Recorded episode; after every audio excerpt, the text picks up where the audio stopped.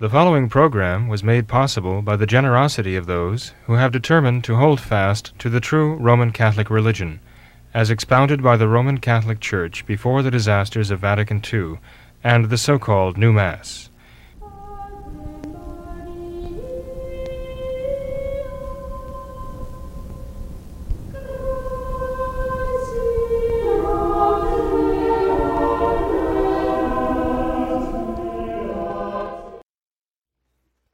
Hello, and welcome to another live edition of What Catholics Believe. I'm your host, Thomas Nagley. With me tonight is Father William Jenkins. He is a traditional Catholic priest of the Society of St. Pius V, and he also serves as the pastor of Immaculate Conception Church right here in Norwood, Ohio. Hello, Father. How are you tonight? Very fine, Tom. Thank you. And yourself? Great. Great to be Good back. to see you. Yes. I'm getting some of my voice back, Good. much to everyone's dis- dismay, I suppose. But it's good to see you. Yep, you too. Father, any uh, prayer requests to begin the program tonight? Jude? Well, we do. Uh, just before the program began, I, I got word that uh, Mr. Joseph Percher fell and uh, has a cerebral hematoma. So please, uh, that's a bra- brain bleed, I guess, essentially. So please uh, pray for Joe. He's in the hospital for observation. He's been through a tough time, you know. And also, uh, this is uh, Donna King, who's uh, quite ill, and our dear little friend uh, Blaze needs our prayers, as well as, uh, well, actually his siblings too. Uh, so please uh, keep all of these dear people in your prayers. There are many, many more. In fact, all of those on the Immaculate Heart of Mary prayer list. You just would remember that every day, and our Lord knows who, the Blessed Mother knows who's on that list. So she keeps, keeps them all in her heart. So if you pray for all of those in the Immaculate Heart of Mary, she'll take care of them Mhm. as only she can. So. All right. Thank you, Father. Uh, several things that we wanted to discuss tonight, several uh, current events, none of them uh, particularly um, delightful. but um, this first one, Father, um, had a, a lot of comments, a lot of uh, requests to, to talk about this. Um, Father Frank Pavone, um, very well-known uh, pro-life priest, uh, the director of the, the Priest for Life, national director. This organization, he um, very very prominent uh, for his pro-life work, and uh, he's apparently been dismissed from the, the priesthood, laicized by uh, by uh, Francis and the Novus Ordo Church. Um, I guess the Catholic News Agency was the, the first to report on this. They said that a uh, December 13th letter to all bishops in America, sent from the Pope's representative in America, the Papal Nuncio, Archbishop Christophe Pierre, says that Pavone was laicized for, quote, blasphemous communications on social media and persistent disobedience of the lawful instructions of his diocesan bishop.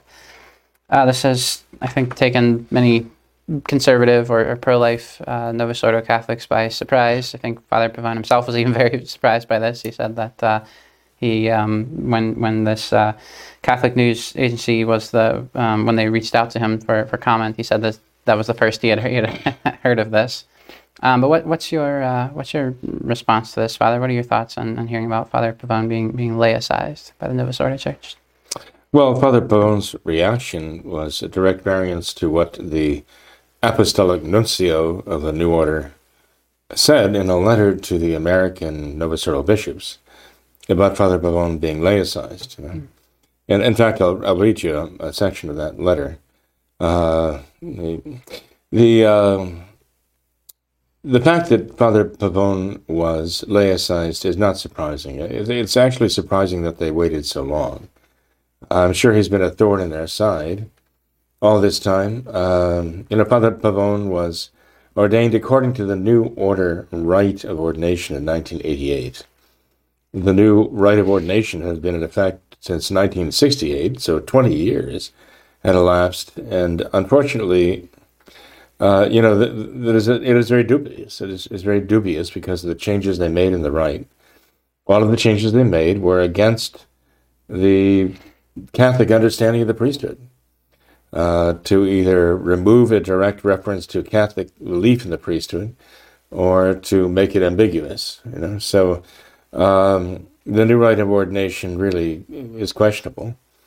Um, so, you know, Father Pavone, I, I believe he has the faith. It's just a shame that he's uh, tied up with the Novus Ordo to begin with because he doesn't belong with it. The Novus Ordo does not stand for what he believes. I'm quite sure. Uh, although, you know, he, uh, I understand he had a uh, an aborted child's body on the well, you can't even call it an altar; it's a table, right? Uh, when he was saying a liturgy about the, the new mass, because with the traditional mass, you'd never have that, right? Um, and uh, of course, that's an aberration, no doubt. But I mean, again, he was showing the outrage that this child was being put to death. I had heard, I don't know if it's accurate or not, but that Father Pavone thought that all such aborted children could be considered martyrs and would then go to heaven. But then again, I mean, you have the the Novus Ordo Church, which under I think was it was it Benedict who um, was it John Paul II who made William Levada, right, former Archbishop of Portland, uh, uh, Cardinal Levada, uh, Archbishop of, of, San Francisco, then constituted the um, uh, prefect for the Congregation of the Doctrine of the Faith, right, the C, uh, uh, the CDC, oddly enough. So, and who who basically called into question the whole idea of the limbo of the infants anyway you know, who said that there is real hope that all such infants who dies but die without baptism go to heaven anyway. So they call that into question, which is essentially to tell everybody you don't have to believe in this anymore.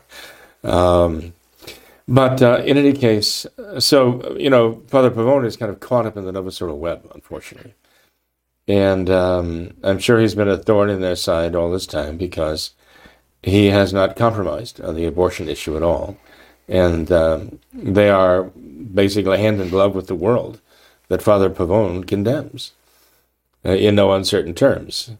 Uh, did he blaspheme? That's what they accuse him of.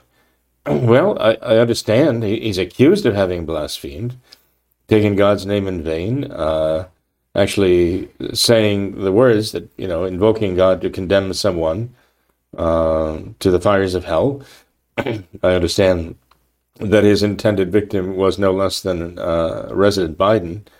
Uh, now, if that's in fact the case, and, and I don't trust the media or the church official, officials to get this right and to be truthful, but if it is true uh, that he did that, that would be a horrible thing to do.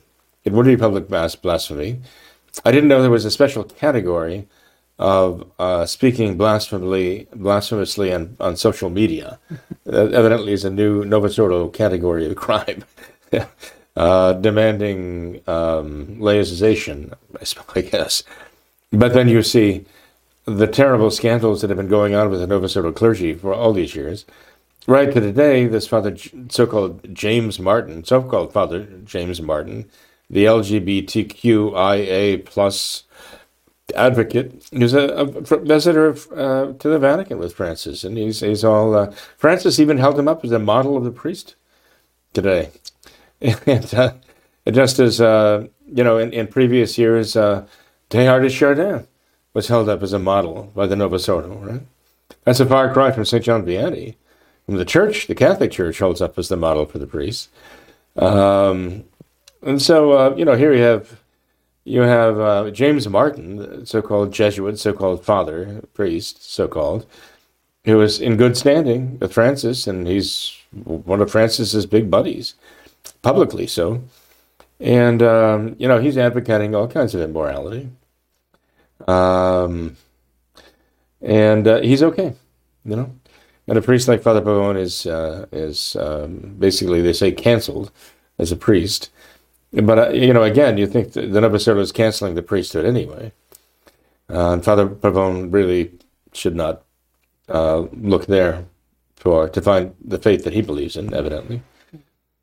But in any case, uh, then you have this Father, uh, what's his name? Uh, Ivan Rupnik, Rupnik, and um, a Slovenian who's now accused of having abused nuns and then absolving them accomplice, accomplices in his own crime of turpitude. That's automatic excommunication, traditionally speaking. He was excommunicated in 2019. I was told that immediate, almost immediately, that the excommunication was lifted by none other than Francis himself, but I haven't seen the evidence for that. It might be true. But, uh, you know, I mean, he hasn't undergone this uh, uh, defrocking I mean, e- even if somebody's a priest is excommunicated, that doesn't necessarily laicize him, and Yeah. uh, that's like the extreme punishment, you know, to be to be laicized as a priest. So um, this is uh, this is pretty ugly, you know. It, it is it should be embarrassing to Francis, but it's not because it's impossible to embarrass him. Um, uh, he laughs, you know, at the things that he. Well, what does Saint Paul say? They glory in what they should be ashamed of. They glory in their shame, and Francis glories in his shame, the things that he does that are that are compromising to the faith, compromising to say the least. Um, but uh, here's Francis, the all merciful Francis now, who laicizes this pro life priest, who has been the leader in America and probably around the world. His name is recognized as being pro life, uncompromising pro life, in the face of all of Francis's bishops who, at, at most, can eke out some kind of a feeble protest. But this priest has been roaring for years now, since the year, well, since he was ordained, 88, 1990. He, uh, uh, I don't know, he, he started priest for life, I think, the year after he was ordained in 1989. Uh, he was ordained in 88, started priest for life in 1989, I believe, and has been going strong ever since. Um, and Francis, the, the all merciful Francis, allegedly, without even you know notifying Father uh, Pavone, uh, laicizes him without appeal. Without appeal. No possibility. No for appeal. possibility of appeal. I mean, this is pretty, even according to, you know, Novus Ordo standards, this is pretty outrageous. You know? But I would hope that, that Father Pavone and his supporters will realize what they're dealing with. They're dealing with modernists, they're dealing with the New Order, uh, they're dealing with the world, uh, which hates Christ, and uh, every vestige of anything truly Christian, truly Catholic, has to be uh, uh, suppressed, annihilated, obliterated from the Novus Ordo. Uh, Francis's own motto should be that of Voltaire: "Écrasez l'infâme," right? Crush the wretched thing, the traditional Catholic Church, because everything he does is geared to do that. Anyway, if I can just um, tell you uh, about this letter that the uh, Apostolic Nuncio of the Novus Ordo uh, sent to Archbishop, well, his name is Archbishop Christophe Pierre, okay? And he sent a letter to the Novus Ordo bishops of America to explain why Father Pavone was canceled or was laicized. this is from an article in LifeSite News, which is carrying this pretty extensively. Um, an article by Mr. Kennedy Hall. It says, uh, the letter was written by Apostolic Nuncio to the United States, Archbishop Christophe Pierre, who wrote, I have been informed by the prefect of the dicastery of the clergy that on 9 November 2022, a supreme, deci- a supreme decision admitting no possibility of appeal directed that Reverend Frank Pavone be dismissed from the clerical state. The letter noted that Father Pavone was a very public and high profile figure associated with the right to life movement in the United States, and that, quote, his dismissal from the clerical state may therefore be a matter of interest among the faithful. well, that's an understatement. In fact, I know that something is very much a hot, hot spot in the news when I begin receiving text message notifications and links from you know people all over, even all over the country, saying, "But you aware this was happening?" So, believe me, uh, I'm, I'm made aware. Very, very. But I think many of our own viewers probably are among those who keep me aware of these things. Anyway, it says Pierre attached a statement regarding Pavone's dismissal. This is the statement. Reverend Frank Pavone, the founder of the organization Priests for Life, Incorporated, was dismissed from the clerical state by the Holy See on 9 November 2022. This action was taken after Father Pavone was found guilty in canonical proceedings of blasphemous communications on social media and of persistent disobedience of the lawful instructions of his diocesan bishop. Father Pavone was given ample opportunity to defend himself in the canonical proceedings, and he was also given multiple opportunities to submit himself to the authority of his diocesan bishop. it was determined that Father Pavone had no reasonable justification for his actions. Since Priests for Life Incorporated is not a Catholic organization, Mr. Pavone's continuing role in it as a layperson would be entirely up to the leadership of that organization. So, somewhere along the line, they totally disowned the Priests for Life, too.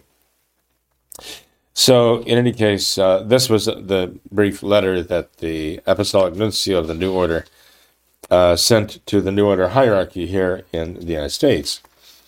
And uh, we have here also from LifeSite News, as I say, they have a lot of very good information about this. Uh, an article by Raymond Wolfe, uh, uh, headline Father Pavone's laicization came from Pope Francis himself, according to a canon lawyer they're, uh, they're citing here, which uh, would not be surprising. I mean, you know, the same Francis who's trying to crush the traditional Mass is trying to crush, crush the traditional faith. And so is someone like Father Pavone, who's outspoken about the traditional Catholic faith in this, even this particular area, and the pro-life issue, is also um, a target to be targeted for crushing them. And uh, Kennedy Hall has another article entitled "Father Pavone's Questionable Laicization Reeks of Illegality." So he's questioning how lawful it is which again is interesting considering they're saying it comes direct from Francis. Uh, to say that Francis is engaged in uh, illegal activity in suppressing the faith, I, would say that would be quite an understatement, right? Uh, anyway, there, there, are a number of other, uh, there's a lot of information on, uh, perhaps also misinformation on the uh, me- media right now regarding this. I would just recommend, please, that people pray for Father Pavone. I'd like to find, uh, like him, uh, if he does in fact have the traditional Catholic faith, as he appears to, uh, although he appears to have the, the new order looseness about things that he will say and do at times, uh, even to express his outrage at abortion. But I understand that. I can appreciate that. The fact that he is very passionate about it and uh, I, I'm, you know, I, I, could not say or do some of the things he said or done, and could not endorse them. But the fact is, there's no doubt in my mind that he's saying and doing these things because he feels um, just the outrage uh, at the outrage of God toward these things, yeah. And uh, is grieving also because of the fact that uh, our Lord Jesus Christ and his Sacred Heart are so terribly offended by these evil things. Hmm. Um, so, anyway, pray for him that he find his way to uh, not only believing the traditional Catholic faith, which I'd like to think he believes, but to practicing it. And uh, the fact that he was ordained in 1988, well, I'd like to see him conditionally ordained in the traditional rite by a true traditional bishop. Uh, and um, really begin practicing the traditional Catholic faith in its integrity. Um, because as long as he's with the Novus Ordo, even now as a layman, he's going to be uh, in in enemy territory. Mm-hmm. You know, he's going to be like a uh, missing in action and perhaps a prisoner of war by being part of the Novus Ordo. Father, what what do you expect um, that to, to come of this? Father Pavone says that he uh, plans to take legal action against this. Not exactly sure what, what he can do if, as they say, this came from Francis himself.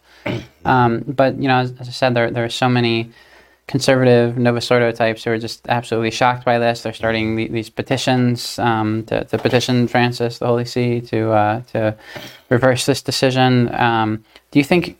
Can you see anything Eh, much good coming from this father. Do you think that perhaps there could be those Not who? Really, Tom. I think people are kind of living in a certain fantasy land here. But I, I come from a generation whose parents were trying to fight against the changes in their parishes back in the 1960s, you know? and they found with the conservative priests back then that they were steamrolled right over that the modern bishops who had come from back, who had come back from Vatican II, uh, had an agenda, and uh, anybody who stood in their way, uh, laymen or or clergy, were just steamrolled out of the way. Uh, Father Pavone is just a latest example of someone. The Novus Ordo even even turns against its own. When even one of the Novus Ordo priests, you know, stands for, up for the faith, uh, he cannot be tolerated.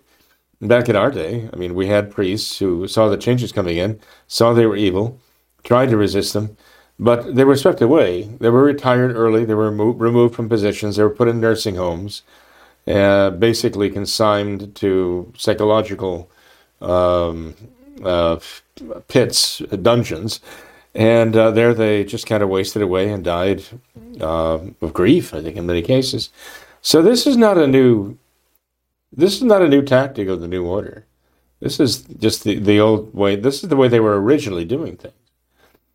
Um, it was only after Archbishop had consecrated bishops, traditional bishops, that John Paul II said, well, we have to reverse course here and, and allow a Latin Mass to be available under our control.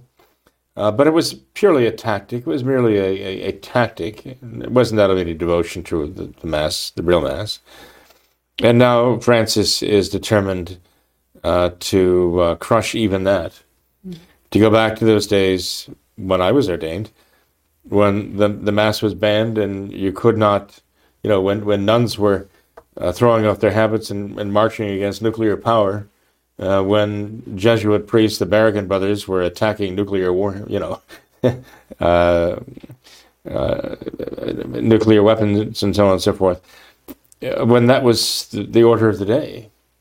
Um, so this is where Francis wants to go. He wants to finish Vatican II, which means he wants to finish the church, mm-hmm. essentially. And uh, Father Pavone is just one one name of many, many, many, many thousands who've uh, been they're trying to crush. Yeah. Um, I just uh, hope everyone who is upset about this, concerned about it, um, number one, uh, praise for, for Father. Well, I, I hope those who are upset about it understand why it's happening, understand why they're upset about it, because their faith tells them one thing, and the New Order, Francis and his crowd, the LGBTQ crowd, all reject what they believe and espouse something new and radically different and opposed to the traditional Catholic faith. And I would hope everybody who's offended by what Francis has done here and his dicastery at the CDC I would hope that they'd realize they have a different faith. They don't have the faith that I have. They don't represent the, the Catholic faith that I that I believe in. I hope they, they'd come to realize that. And uh, then realize they are the enemies of the faith that I hold dear. And uh, that they would then look to find their way back to practicing the true traditional Catholic faith. And I would hope that doing that themselves, they would also pray for Father Pavone that he does the same. So, uh, got to find his way through this because graces are being given. Mm, okay. I hope they're being received too. Yep. Well, we will definitely continue to pray for him and uh, see where this goes. But um, mm. okay, well, something else we wanted to touch on, Father. Uh, you know this um, so-called Respect for Marriage Act um, just oh, recently yeah. recently passed in, in the United right. States, was recently signed into law, and uh, just two days after that.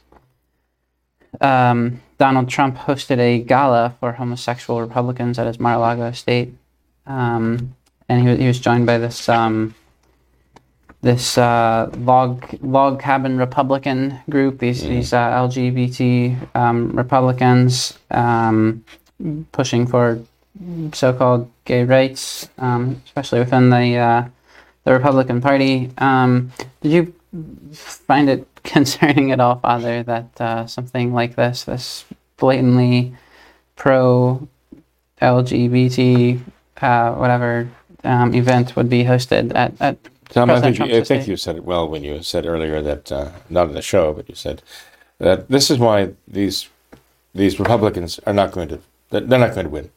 They're going to fail miserably. And they simply cannot prevail with the this approach they have to compromise, and even more than compromise, they're falling all over themselves to be uh, lavish in their praise of perversion and the very things that are destroying our nation yeah. and that are attacking our church. Francis with his LGBTQ crowd. I mean, it's the LGBTQ crowd that are really, um, well, they're they're actually taking over the world. They're taking over the places of power, and uh, they are going to. They have an agenda, and they're going to ram it down everybody's throats, and uh, through the Vatican, um, and uh, through Washington, and uh, and the Republicans are right there with him every step of the way. What, what did Trump say? Uh, we are fighting for the gay community, and we are fighting and fighting hard, said Trump at a gala with the log cabin Republicans and a slate of pro-homosexual RINO speakers. Right. And you, you, might be surprised. People might be surprised. Again, I'm, I'm referencing uh, some reports by LifeSite News out of Canada. They're really good. Uh, they have some excellent reports and they don't shy away, from telling the truth. So, uh, you know, as you say, they the, the Trump hosts this gala for homosexual Republicans at Mar-a-Lago after Biden signs the same-sex marriage law. Okay, so this is like a double insult. Yeah. The the Democrats have presented our Lord with a birthday present here for Christmas of this respect for marriage act, which is Exactly the opposite, yeah. of course. You know, it's, it's a blatant lie, but this is what they do. Um, they would gag on telling the truth.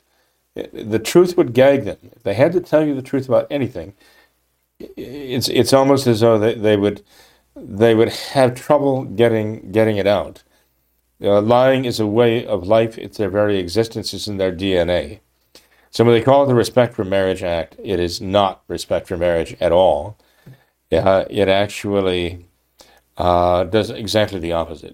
It wants to enshrine homosexual uh, marriage, so called, in America, and crush anybody, any voice that would dissent. That's the horrible thing about this. This so called act, which has now been signed into law, having been um, approved by both houses, houses of legislature with with the approval of uh, quite a number of Republican RINOs supporting it too. And, uh, you know, in giving these rights now by federal law, that imposes an obligation on you and me to respect these rights, right. to go along with them, and to uh, actually not oppose them. If we do, if we speak out against them, we are going to be found in violation of that law, of that act that has been approved, and we are subject to penalties now because we oppose this. And um, so, you know, it says here just two days after Joe Biden signed the so called Respect for Marriage Act, RMA, into law, LGBT Republicans celebrated its enactment at a gala event at Donald Trump's Mar a Lago resort home, hosted by the former president himself. The, Trump was joined by Arizona's 2022 GOP gubernatorial candidate Kari Lake and an array of high profile gay cons, homosexual conservatives, including former Director of National Intelligence Ric Grenell, a Trump appointee, and a frequent Tucker Carlson guest commentator Chadwick Moore. Okay? And they talk about various other people who took part in this and presenting these awards. Uh, last year's recipient was former First Lady Melania Trump. Okay, that tells you something right there, right? And she received the Spirit of Lincoln Award from the Log Cabin Republicans, okay, who are dedicated to homosexuality. This is the big thing. And uh, there's a picture of uh, Kari Lake surrounded by homosexual supporters and holding Ric Grenell. And uh, I mean, the whole thing is just a, a gay fest. It's just a celebration of homosexuality, right? Not so much conservatism, political conservatism, but homosexuality. And that's what, that, what this is all about. There's even a quote here from Politico regarding Kari Lake. It says, according to Politico, Kari Lake employed foul language to address the crowd, saying, and I can't read what she said because it's too, it's too obscene. She says, We just had such a huge movement going into election day to watch these people these evil these evil blanks, can I say that here, question mark, to watch them steal this election in broad daylight, and if they think they're going to get away with it, they messed with the wrong B word there. That's what she says. And this is our side, right? This is the best we have. And this is how she talks. And she talks like one of them. And I don't care what her politics are uh, with regard to that. She is one of them, really, deep down. She must be one of them to talk like that. Because no decent lady would do that. Okay? So I'm sorry, but uh, I want nothing to do with this. You know, as far as I'm concerned, uh, I don't trust her anymore to do the right thing. If this is if this is what she sets as an example of where where we expect her to be, even on the the on the on the uh, Respect for Marriage Act, yeah. we're celebrating it. We're having a a big uh, gala festival in honor of it. Two days after it was signed into law by Biden. I'm sorry. Uh, we've got to stop falling for this. Okay, no matter how how what, what a good game they play. We've got to stop falling for this same charade over and over again of these people get our support, get in power, and then betray us and everything we stand for, everything we hope for, and everything we believe in. So uh, we we have to uncompromisingly uh, vote for those, choose those in whom we we have absolute confidence, and we know that they are going to stand with us, not just suspect or hope they do. Too often people go ahead and they say, well, she sounds good. And, you know, we hope that she stands for it or we hope that he stands up for it. And time and time again, you know, we're stabbed in the back uh, by, by these RINOs. I think they're more dangerous than the, le- the, the, the extreme leftists. The RINOs are the reason why this is happening right now. Because every time there were, there were, a RINO was put in place, uh, to oppose this, the RINO has turned on us and has proven that uh, they are the most treacherous of all, right? And they're the ones who are actually letting this happen, making it possible for this to happen. So uh, believe me, if, if, every every one of these uh, persons who had been elected elected by conservatives had been true conservatives and stood their ground, this would not be happening right now. It was the betrayal of the RINOs that is doing this to this over, over and over and over again, right up to Mitch McConnell himself uh, and his allies, right? So, and it's just amazing to me that Trump now says that uh, what's his name, uh, Mc, Mc, uh, the, the speaker, speaker of the House, right? Is that what they're talking about? What's his name? Um, I know. Drawing a blank. Well, I, I, I, Kevin too, McCarthy. McCarthy. Kevin but McCarthy. McCarthy, I guess, and, and, I mean, he's he's a RINO, and Trump, yeah. and there's a movement to try to uh, replace him with somebody stronger, yeah. and Trump tells everyone to stand down, and he supports McCarthy. Yeah. So I'm sorry, but I, am just. Uh, I, I think it's time that we faced reality here that we are not being well served um, by turncoats. In any case, um, this is the kind of thing that's going on now, and uh, we received a communication from the Alliance Defending Freedom. You might be familiar with that. Quite a number of our of our viewers might be familiar with the Alliance Defending Freedom, a consortium of attorneys who are trying to fight the good fight within the courts and resist the uh, leftist um, destruction of our country and the uh, basically disintegration of our society and uh, the denial of our Constitution, our constitutional rights. Uh, the Alliance for Defending Freedom actually uh, issued a statement here, which is for pastors, and it's interesting. It says last week, President Joe Biden signed into law the misnamed Respect for Marriage Act, RFMA, which, among other things, repealed, repealed the Federal Defense of Marriage Act and enshrined same sex marriage into federal law. The law expands not only what marriage means in the law, but also who can be sued for disagreeing with its new meaning. So they're redefining marriage, and then they outline who can be sued for disagreeing with their new definition. The newly enacted law also opens the door to litigation against those who disagree with the new definition. They ask, How did we get there here? And they explain that after the Supreme Court ruled on Dobbs versus Jackson Women's Health Organization, which effectively overturned Roe versus Wade, right? That the abortionists and the homosexuals were fearing that this would begin a rollback of abortion rights and homosexual rights, which are nothing but abortion tyranny and homosexual tyranny.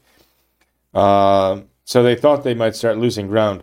So they began getting very active to try to enshrine in state laws. Even here in Ohio now, we, we find they're, they're desperately trying to get into state law, enshrining abortion as a right according to the Constitution.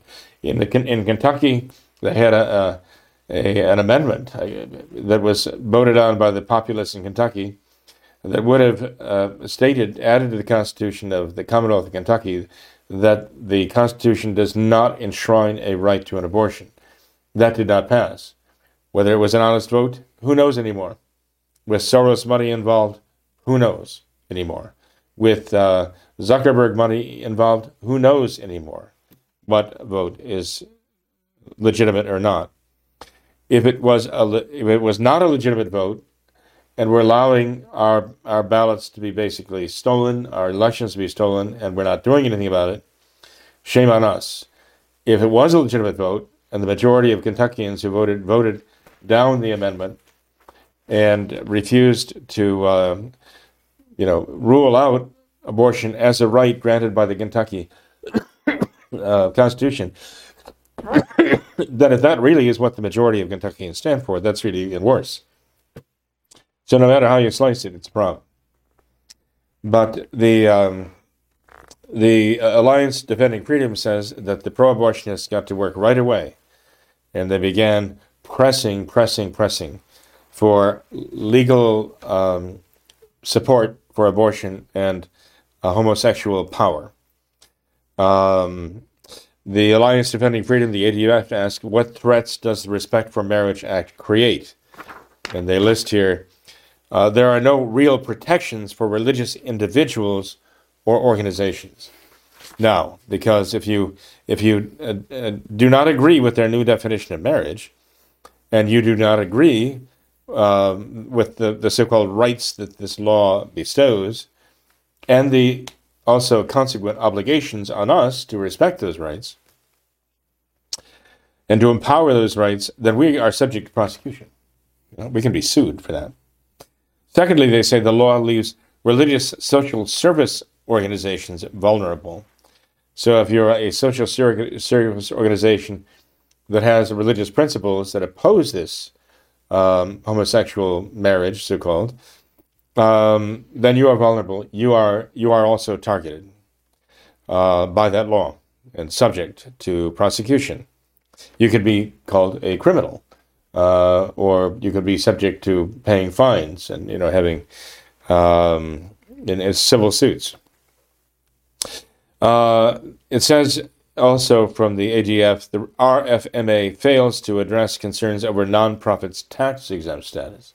So this could allow the the Internal Revenue Service, the IRS, with its 87,000 new armed uh, agents, to actually come after you and charge anything with a uh, tax exempt status, uh, like a 501c3, and uh, charge you with uh, dif- disobeying the law and uh, violating the terms of your tax exempt status.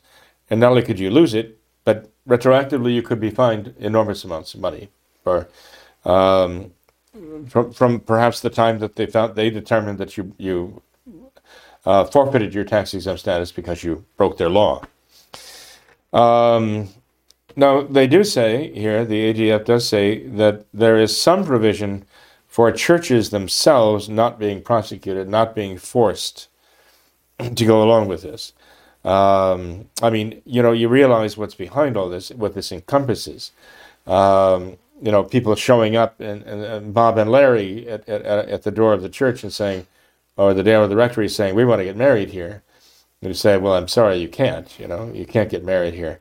If it's determined that they can't get married there because they're Bob and Larry, uh, then I mean, you could be subject to all kinds of civil penalties, criminal prosecution, denying their civil rights, and so on. Um, but I mean, suppose it's Bob and Larry, who was one time Petunia.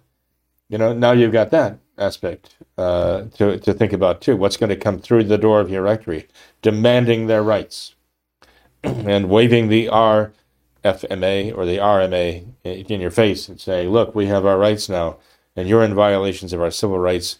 And you're not only subject to being penalized by it and fined for it uh, and shut down for it, but you could wind up in jail over this. Um, uh, you know, I know Father Pavone was not talking about this, but I can understand why. You know, he was talking about abortion, which is obviously part and parcel to this whole travesty and attack on marriage. But you can understand why he would be so upset, to say the least. So uh, I appreciate the information from the ADF. They actually give a certain amount of uh, advice on how to protect the churches against this um, the so-called law of the so-called administration of the so-called um, political party. But in any case, uh, there's a serious problem here. About, and there's a serious danger represented here. So, um, you know, are you going to be running afoul of the IRS or even the FBI? Be coming after you now? That's a that's a serious question, a real danger. So we have to pray about this. Certainly, we should be praying more and definitely praying the rosary. Should be offering sacrifices to Almighty God over all of this. But I think also we have to be getting to the point where we are um, not going to go quietly and meekly into that dark night, that dark winter of Biden where he wants to send us all. You know, you look at Britain and you see what they're doing. Uh, you, you see a woman was standing silently praying to herself within one of these protected zones around an abortion clinic, so called abortion uh, chamber. She was silently praying. Someone saw her, suspected she was praying to herself in her own mind, and reported her to the police, who arrested the woman. They, they, they accosted her, they searched her, they charged her with praying in her own mind, mental prayer within this zone, and they, they, they arrested her for this. The thought police, that's what it's coming to. And uh, I would say the reason why the police in England are doing that now is because the Englishmen have not prevented that from happening. Um, they've not stood up to this. And um, that, but then again, are there any Englishmen left? Are there any Englishmen left in England anymore? I don't know. I don't know what's left there, right? I mean, who's running this show over there? Who's running this regime over there? Uh, we might ask the same thing here. Who is actually calling the shots over here? We're turning into China, right, with the social credit system here. Um, so, um, no wonder people are asking the question okay, who is really the power behind the scenes? Uh, of which, um, you know, the, the figures we see are, are nothing but uh, stooges, players. Um, well, Tom, this is not actually, actually good news or happiness. And yet, in a way, it is, uh, in a way, it does kind of apply to Advent. You know? Why? Well, because Advent is a time of looking back at Christ's first coming, but it's also simultaneously no less a time of looking forward to his return in power, majesty, to judge all of this. As you know, last Saturday we had the Ember Saturday in Advent. We had the series of prophecies from the Old Testament, Isaiah and Daniel and so on. And then when the actual epistle arrived, it was second. It was from the second epistle of Saint Paul to the Thessalonians, chapter two, which was about the coming of the Antichrist. People puzzle over that. People who are aware of it, because not many people attend Mass on Ember Saturday before the fourth Sunday of Advent. They're not necessarily aware. Uh, we might have had a good crowd here. I wasn't here, but at the church because we had to set up the church decorations and prepare uh, for the coming Feast of the Nativity. Uh, the decorations are up. They remain, remain dark, though, because we don't light them up until actually Christmas Midnight Mass. But uh, so there might have been a, a, goodly number of people there for that. And if they were following their missals and they saw the epistle, Second Thessalonians chapter 2, they might have been startled to be reading here uh, just a, a, week before Christmas Eve um, about the coming of the Antichrist and uh, wondering, well, why why is the church focusing on that now at a time like this? Well, again, you, you go back to the first Sunday of Advent, right? We're talking about Christ coming at the end of the world to judge. That's where Advent begins, and uh, so we shouldn't be surprised to find this epistle of Saint Paul, very famous, of course, justly so, uh, rightly so. And if you're not aware of it, I ask you to please go to the New Testament, Second Thessalonians chapter two, and read it. It's about the coming of the Antichrist. Is it hopeful? Yes, it is. Uh, actually, we read uh, concerning the Antichrist that this towering, uh, seemingly invincible figure of inconceivable p- power is nothing. That the one the whole world will slavishly bow down before and adore. Um, will annihilate itself before, uh, will be blown away by the by the breath from our Lord's own mouth, like a puff of smoke, just poof, gone, gone, just like a puff of smoke. There's nothing there, nothing, like a mirage. And that's very important for us to have that confidence that such is the power of Christ that even the most deceitful, evil and powerful character the world has ever seen will simply be vanquished just like that, just dismissed. Nothing. He's nothing. So, um, but this is the promise, you know, of, of our faith, and we know that that will happen, and uh, we know that developments like these that we talked about tonight are part of that process, right? Part of that history that leads to that great triumph of our Lord. So the question is not whether our Lord will triumph. We have absolute confidence in that. We have absolute confidence in Our Lady's words at Fatima. In the end, my Immaculate Heart will triumph. And the Immaculate Heart of Mary can triumph only where the Sacred Heart of Jesus is triumphant, right? Because her, her queenship depends absolutely, entirely on, on his on his kingship. So it's actually a, a, an act of faith in the power and the kingship of our Lord Jesus Christ to prevail over all of this. And we have that. The only question is not whether Christ will prevail. The question might be when. We don't have the time of day or the date on the calendar. But more, more to the point, where will you be? Where will, where will I be? Where, where will we be arraigned? Uh, on whose side will we, we be? Um, and our faith tells us to have confidence and to stand with our Lord always. Stand with our Lord always.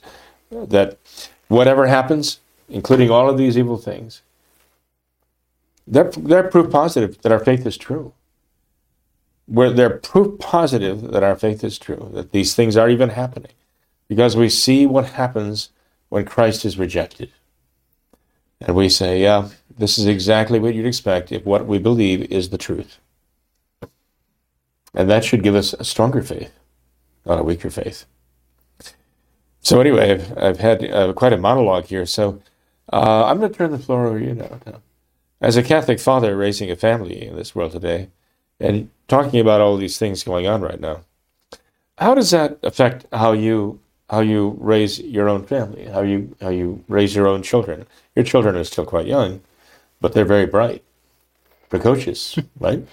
Even. Let's say that. So uh, I'm sure that you are trying to prepare them for um, living their Catholic lives, saving their Catholic souls in, the, in a world in this world.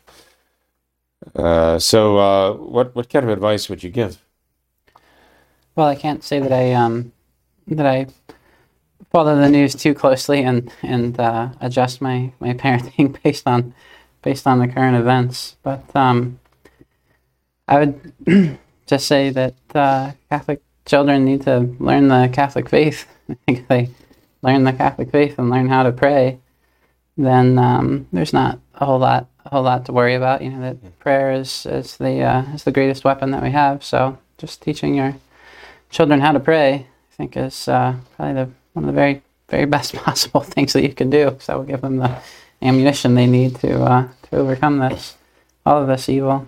So And your example is the most important yes, tool in doing that, right? yes, yes, absolutely. Yeah, praying with your children, I think, very important. But we um we had lots actually, believe it or not, other uh, current events that we that we wanted to talk about. Father, maybe we can touch on those next time. But uh, we also um, wanted, in a more positive light, to. Uh, in, in referencing the um, so-called Respect for Marriage Act, we wanted to give a, a real Catholic perspective on on marriage and the uh, the Catholic case for marriage and against divorce and against other um, other attacks on, on real Catholic marriage. So perhaps we can do that in a in a future well, program we can take a few minutes here just to give a little prelude, you know, prologue to that, right? But uh, truly, Catholics need to know what marriage really is. Right? Yeah. It, it's it's sad to see so many people who went through the new order and were married, but never really had any honest to goodness Catholic preparation for marriage. Um, um, traditional Catholic priests I know actually personally meet with couples and actually go through the Catholic understanding of marriage. Not only go through the marriage manual, but even go through uh, like uh, the, the Catholic moral theology manual itself with regard to the meaning of marriage. You know that, that marriage is a uh, is a natural institution. It's it's the first institution. It's the first society created by God. Uh, when God created Adam and Eve, male and female, and joined them together with the great mission: increase, fill the world, give me life, right? Give life, and He gave them the power, essentially, to determine who would ever live. Excuse me. After creating them as He did, He would never again create another human being the way He created them. Even His own Son uh, when he came into the world would come through a woman, right? Would be born of a woman. Uh, so God gave us this great natural institution, which has two purposes, essential purposes. The first is giving life and nurturing that life, and the second is the mutual support of the husband and the wife together, the spouses caring for each other. And um, the church refers to that as the bonum prolis, the good of offspring, and the bonum fide, the good of faith or fidelity to each other. And uh, but our Lord Jesus Christ uh, took that natural institution of marriage and uh, raised it to the level of a sacrament. He made it something supernatural. He gave it a supernatural power, gave it a supernatural significance. Uh, so when when a when Christians were baptized validly, when they are joined in marriage, it's not just marriage. It can't be. It's a sacrament necessarily, and that sacrament we know as matrimony. And St. Paul tells us in, in his epistle to the Ephesians that in that sacrament, the love of the husband and the wife is meant to mirror the love between our Lord Jesus Christ and the church itself, and his church, his saints, essentially, and his saints. So it has like this, it has this everlasting significance of our Lord in heaven, triumphant and joined with this tremendous bond of love with the communion of saints, as, as it were an extension of his own body, his mystical body. You know?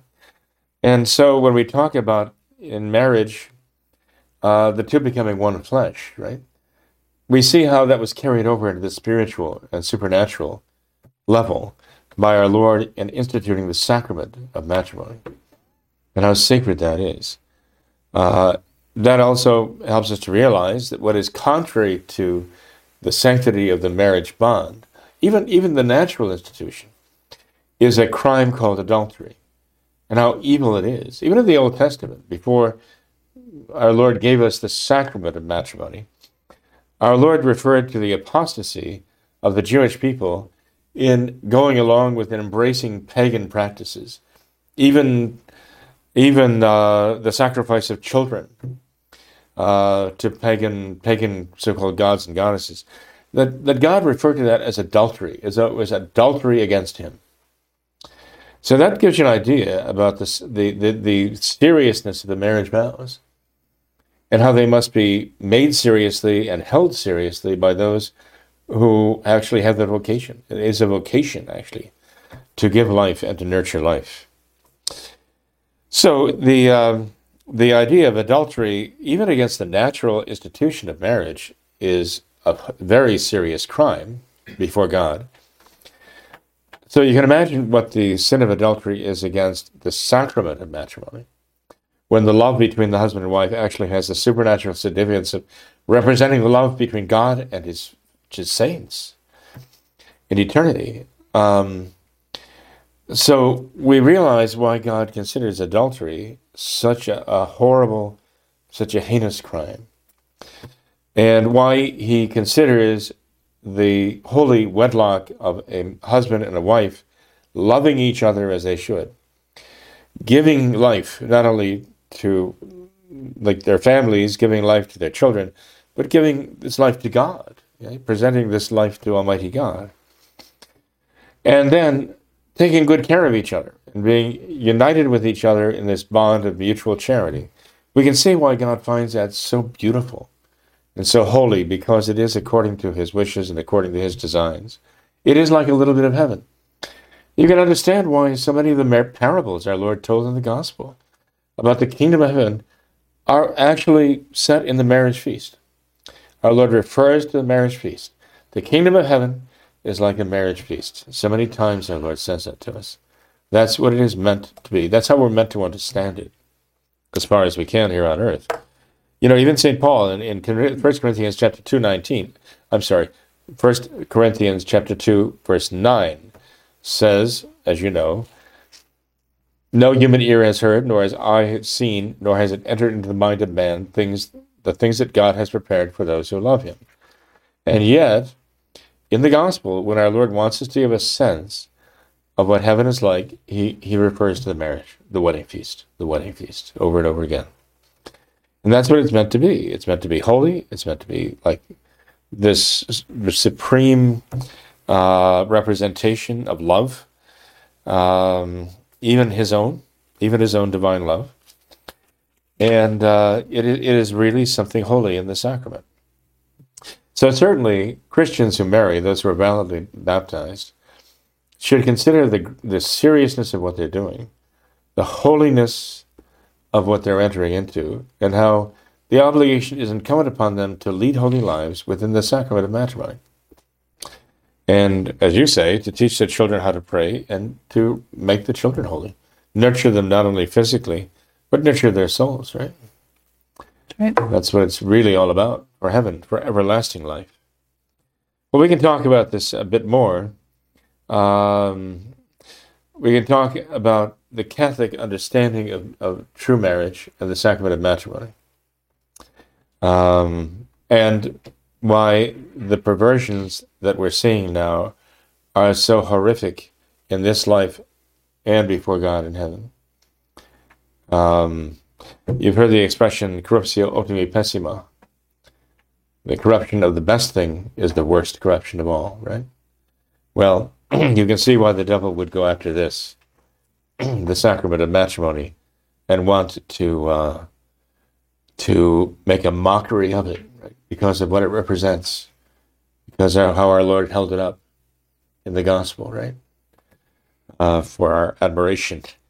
So uh, we we above all people should hold it as something sacred, as a as a divine sub, sublime vocation, and uh, first of all prepare ourselves where for it well for it and be prepared to live it by the grace of God. So, anyway, you as a married man, you know this.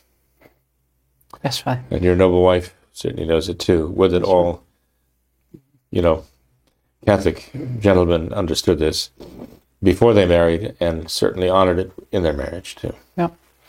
Well, thank you, Father. I appreciate everything and God bless you. And uh, we have the example of our Lord uh, the child of Mary and uh, foster father Joseph, right? Yep. The Holy Family. So it's a good time to be talking about this particular subject. So thank you, Tom. God bless you, and I wish you, all, you and all of our viewers a very blessed Christmas. And Um, I don't know that we'll have a program uh, next week, um, but uh, we'll see. Anyway, God provides.